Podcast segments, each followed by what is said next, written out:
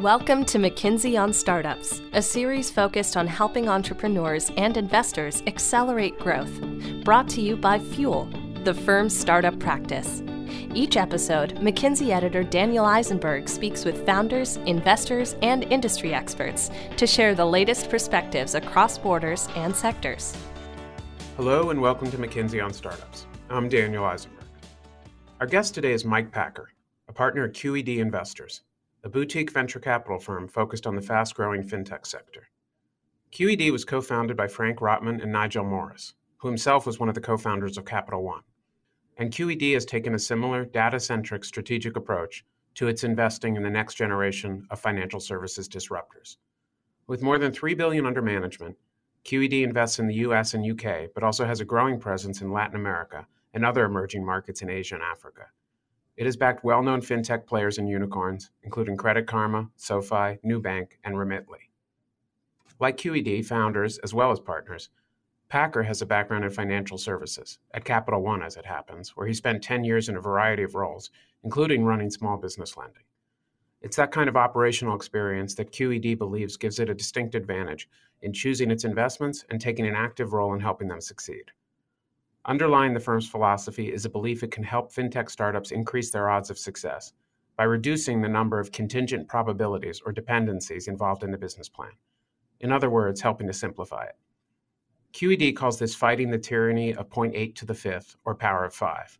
And yes, it confused the heck out of me when I first heard the term. In any case, Mike Packer explains that, along with lots of other stuff about investing and the state of fintech, in our conversation. Welcome to the podcast, Mike. Thanks for joining us today. Thank you for having me. Can you tell us briefly about your career journey and what has driven your interest in VC investing, but particularly fintech? I studied engineering in college and became a little obsessed with the fact of analyzing data coming from experiments.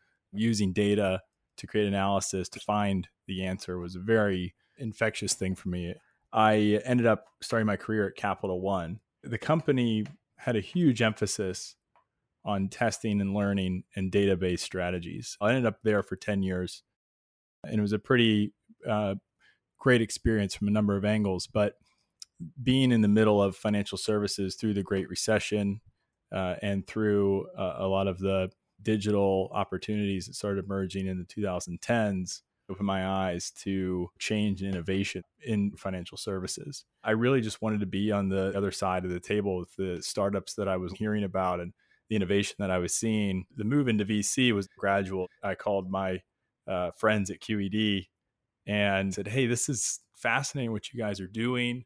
Who should I talk to? What's interesting? And that conversation was six plus months. And eventually they said, Why don't you just come over here? And I scrambled and said, You know what? I'm going to give this a try after a year or so within QED, I started getting involved in the investing side.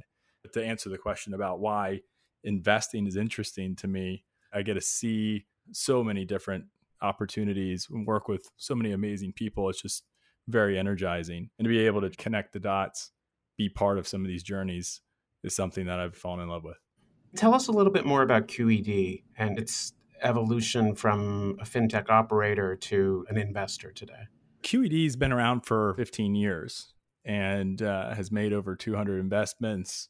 We're now a team of 20 plus investing globally with over four and a half billion uh, under management. And this started from an idea of our founder Nigel Morris and co-founder uh, Frank Rotman of applying their experience as entrepreneurs and what was building Capital One, and then passing that on to the next generation of entrepreneurs. Nigel was one of the co founders of Capital One. So it began as a really intellectual experiment. The idea of trying to help early stage companies using decades of operating experience was in the DNA before QED started. One of the early founding partners, Caribou Honig, said that we were just operators masquerading as investors. The idea was if you understand the way these businesses work, what makes them move? What are the vectors? What are the, the risks? Then you can understand how to invest. And we always focused on that bottoms up view, and we still do today. I just want to ask you a little bit about the QED philosophy. which is helping entrepreneurs fight the tyranny of 0.8 to the power of 5. Can you explain this a little and how you live this every day in your investing? Even if you get the market right, the entrepreneur right, you've got a product that works. There's a lot that has to go right to get there, even if you get the best market, the best team. The idea of 0.8 to the power of fifth is that you can usually narrow down four or five major uh, decisions getting from a company that has a product and idea to a real company. And those four or five things, even if you are best prepared, have a 80% likelihood of happening. If those things are contingent or sequenced, then the probability of you getting all five right and getting to the, the outcome is less than a third chance to do that 0.8 to the power five. We try to use that framework in two ways. One, clarifying that there are probabilities along the way. How do we help entrepreneurs identify those? The second piece, how do we help improve those odds? And that's the way we we're trying to underwrite our investments. I mean, we're not clairvoyance or even my partner Frank, maybe notwithstanding geniuses. We don't have all of the answers, but we have seen things through now 200 companies. We think that we're able to work with entrepreneurs to increase the probabilities and make them less reliant on each other. That idea is a very mathematical way of us saying if we're investing in a company that's worth 10 million, 50 million, 100 million dollars, how do we increase the likelihood that it's going to be worth a billion or 10 billion in 5 or 10 years? To a certain degree it feels a little like trying to help simplify the complexity of those odds and what needs to happen for success to eventually occur is your sense that too many startups overlook this challenge and are overly complex in terms of contingent probabilities? Is it a common pitfall at the beginning? Yes, is the short answer. The natural inclination of most ambitious, excited, passionate entrepreneurs is to do everything as quickly as they can and do it yesterday and do more. There is an inherent push from particularly the type of startups that we're investing in the other way. One of the things we look for in founders at QED, do they understand what they're building now and how that's going to help them next? They understand how to get the right amount of data to be able to go and launch the next product or launch the next market and then be able to true back uh, if necessary. It's also a bit of analytical uh, exercise of let's break this into its parts. And if we can put it back together, does it look the same way you want it to look? Because without a doubt, everything that's worth building will be complex. It's just a matter of how you get there. When you talk to founders that you're considering investing in, are you able to get a sense from them the extent to which your guys' philosophies will match or not in terms of the whole approach on contingent probabilities? But it's not an explicit process, and each partner is approaching their relationships with founders in a different way. It's something that we more often than not get a pretty good feel for.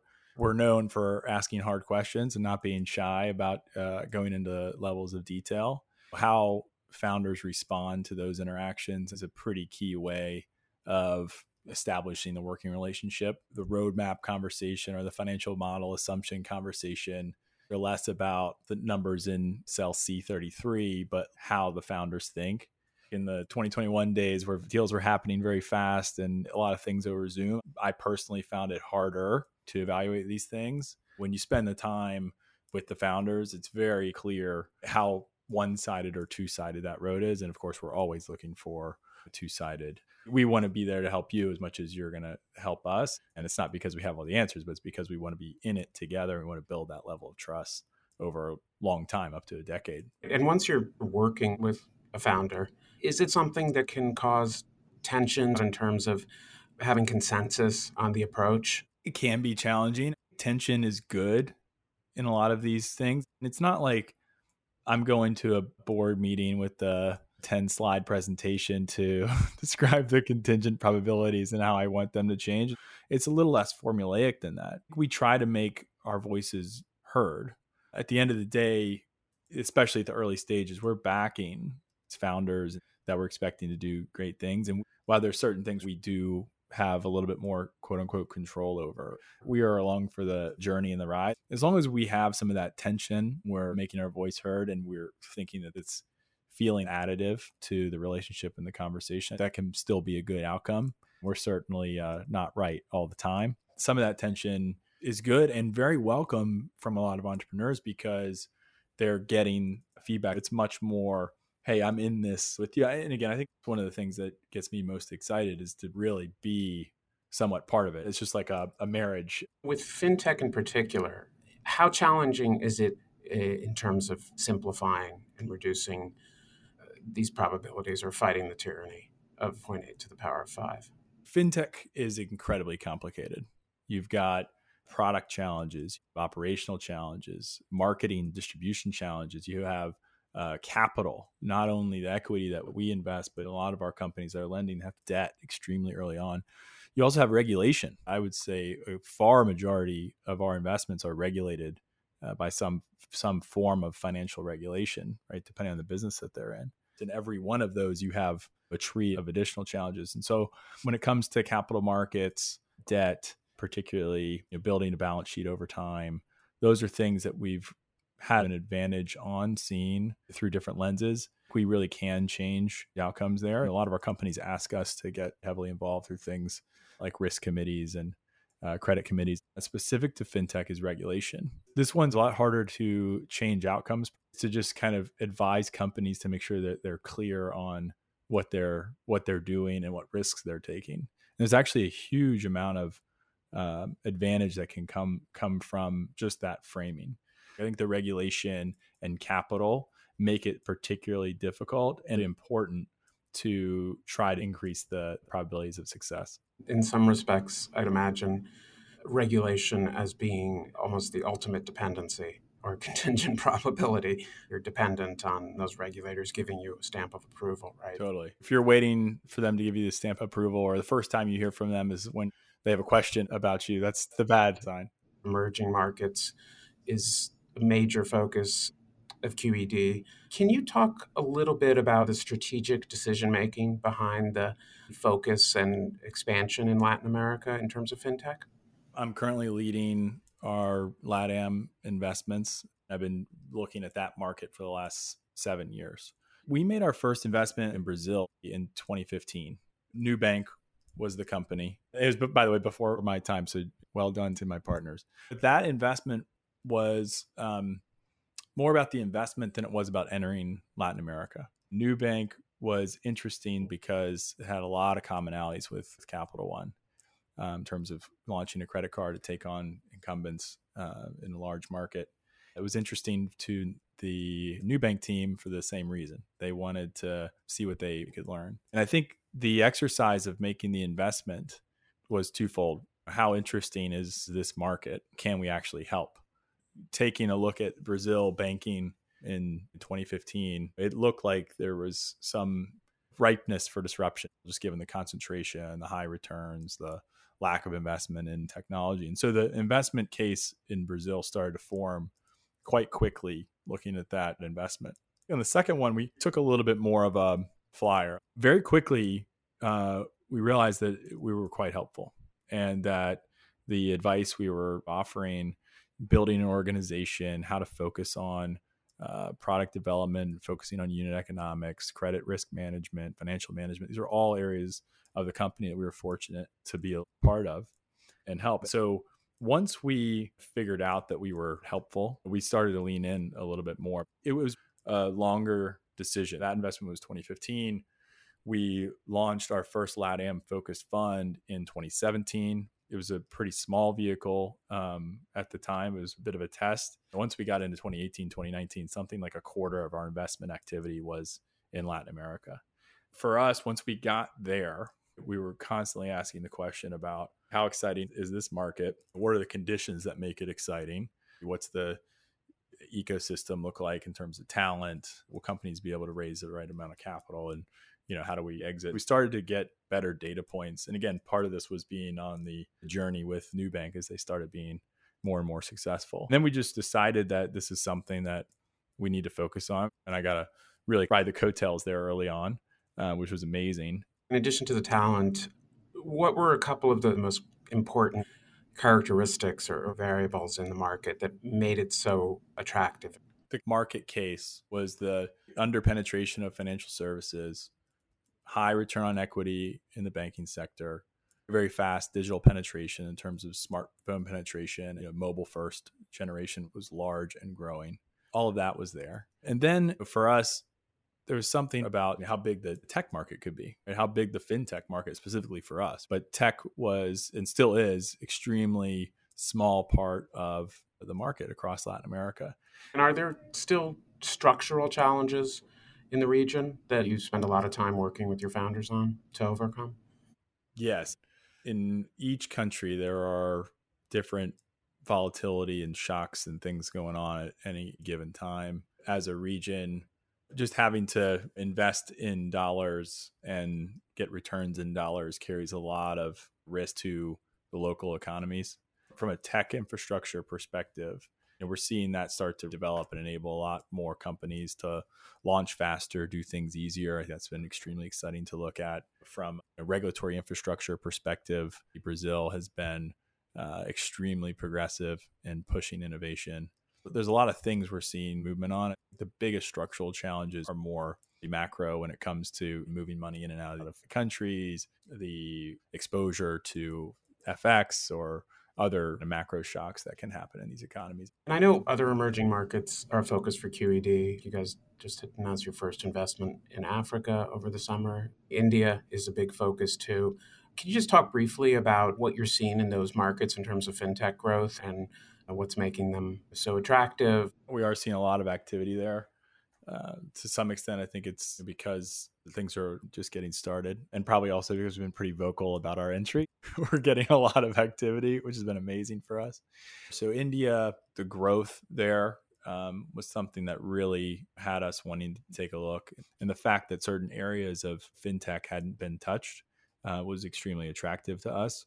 And also in the middle of a mobile revolution in terms of getting phones into the population, getting data access, and extreme changes over the past decade or so. Also, similar to uh, Brazil, in India, we saw a favorable regulatory uh, regime, uh, one that was engaging with the innovators, that was trying to create clearer rules, that had implemented um, a few major initiatives, UPI uh, being a big one in the payment space. That mixed with uh, creating good opportunities. And then lastly, it goes without saying, but the talent.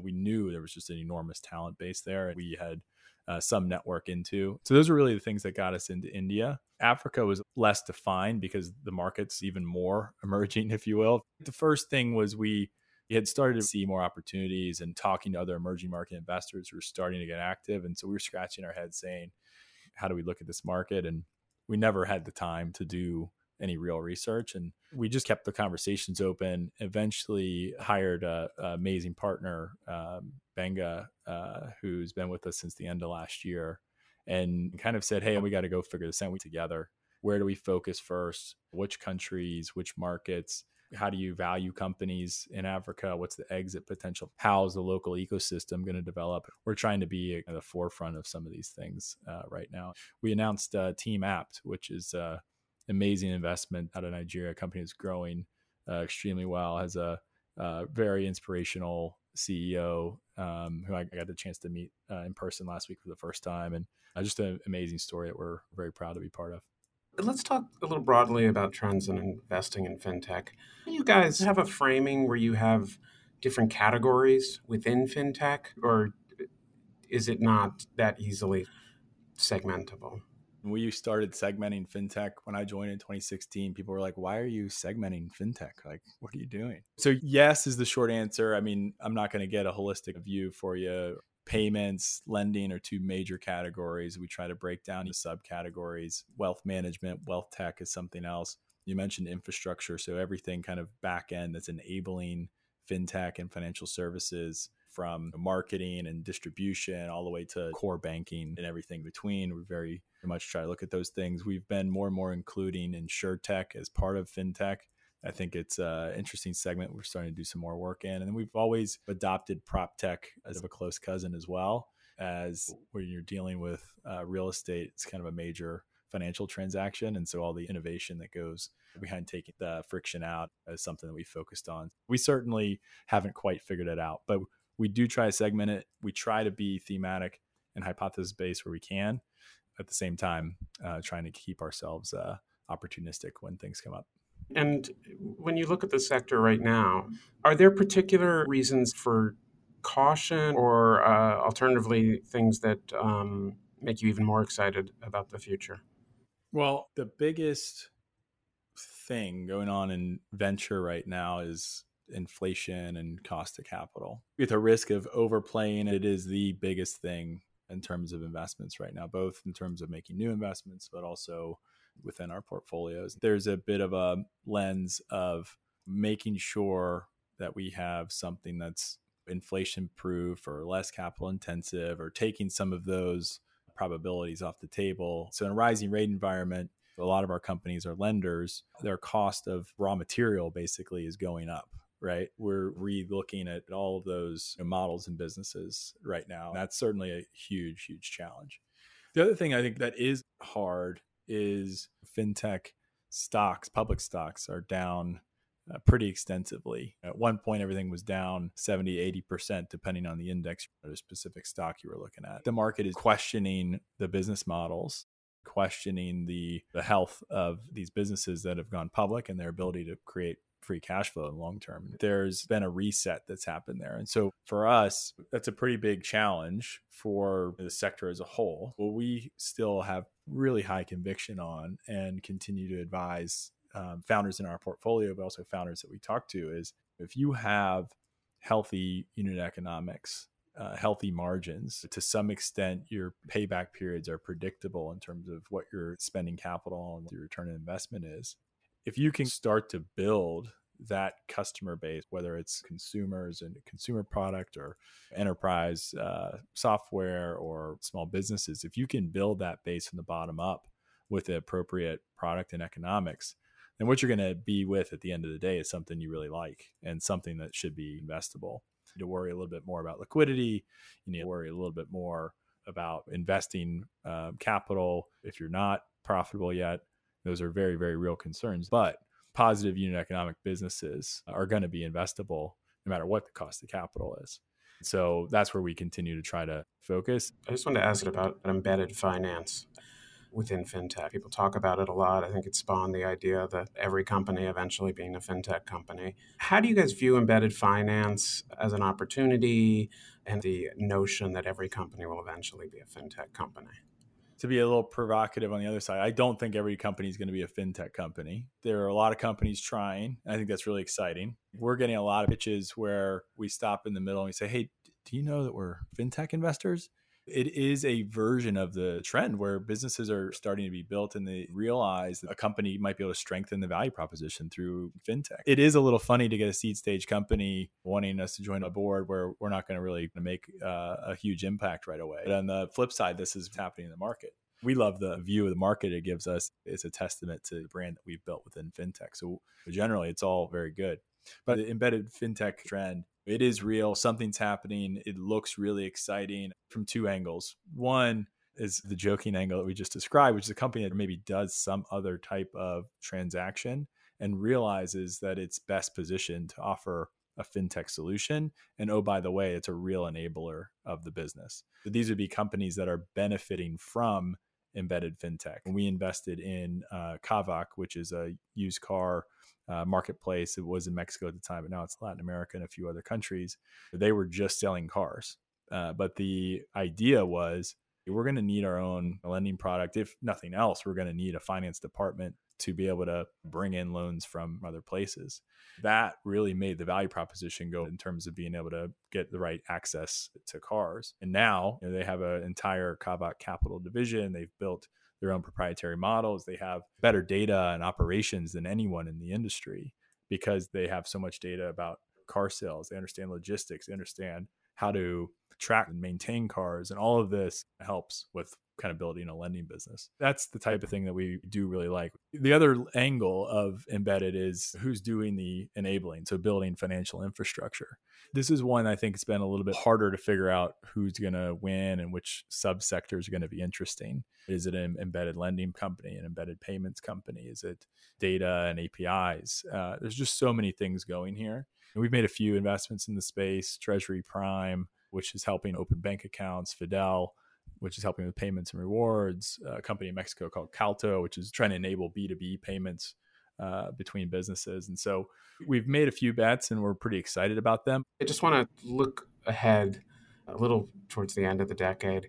Where do you see QED by then? And, and how different do you think fintech might be? Fintech is just getting started. There are lots of ways that, but in 10 years, maybe a little fast, but I think you're going to see all the friction in financial services just completely getting to a road. I mean, I don't know the last time you went to your, your bank branch, Daniel, but I view a world where um, that continues to happen. Things get uh, better, faster, uh, cheaper, and more ubiquitous. I think about the amount of market cap that um, banks and financial services have and the amount of profits that they have.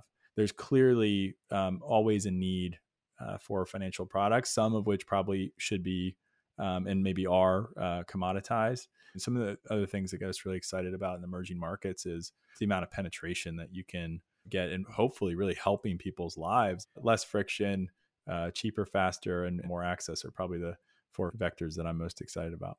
With your guys' focus on emerging markets, the impact of fintech advances, it's an even bigger uh, sea change for the economies um, in those regions and the daily lives of people.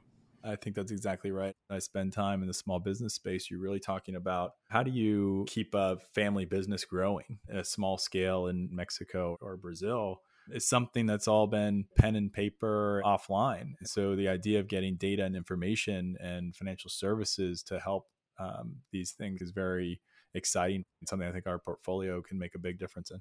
And uh, that brings it all back to your interest in data from your time as an engineer. So uh, it takes us full circle. Mike, I want to thank you so much for taking the time to join us today. Thanks for having me. That's it for this episode of McKinsey on Startups. Thanks as always to our stellar podcast production team Molly Carlin, Sid Romtree, Myron Shergan, and Polly Noah. And of course, thank you for listening. This has been McKinsey on Startups, hosted by Daniel Eisenberg. We welcome your feedback, so please rate and review us wherever you get your podcasts. Hope you join us next time for more broad global perspectives on the challenges and opportunities for accelerating growth. Thanks for listening.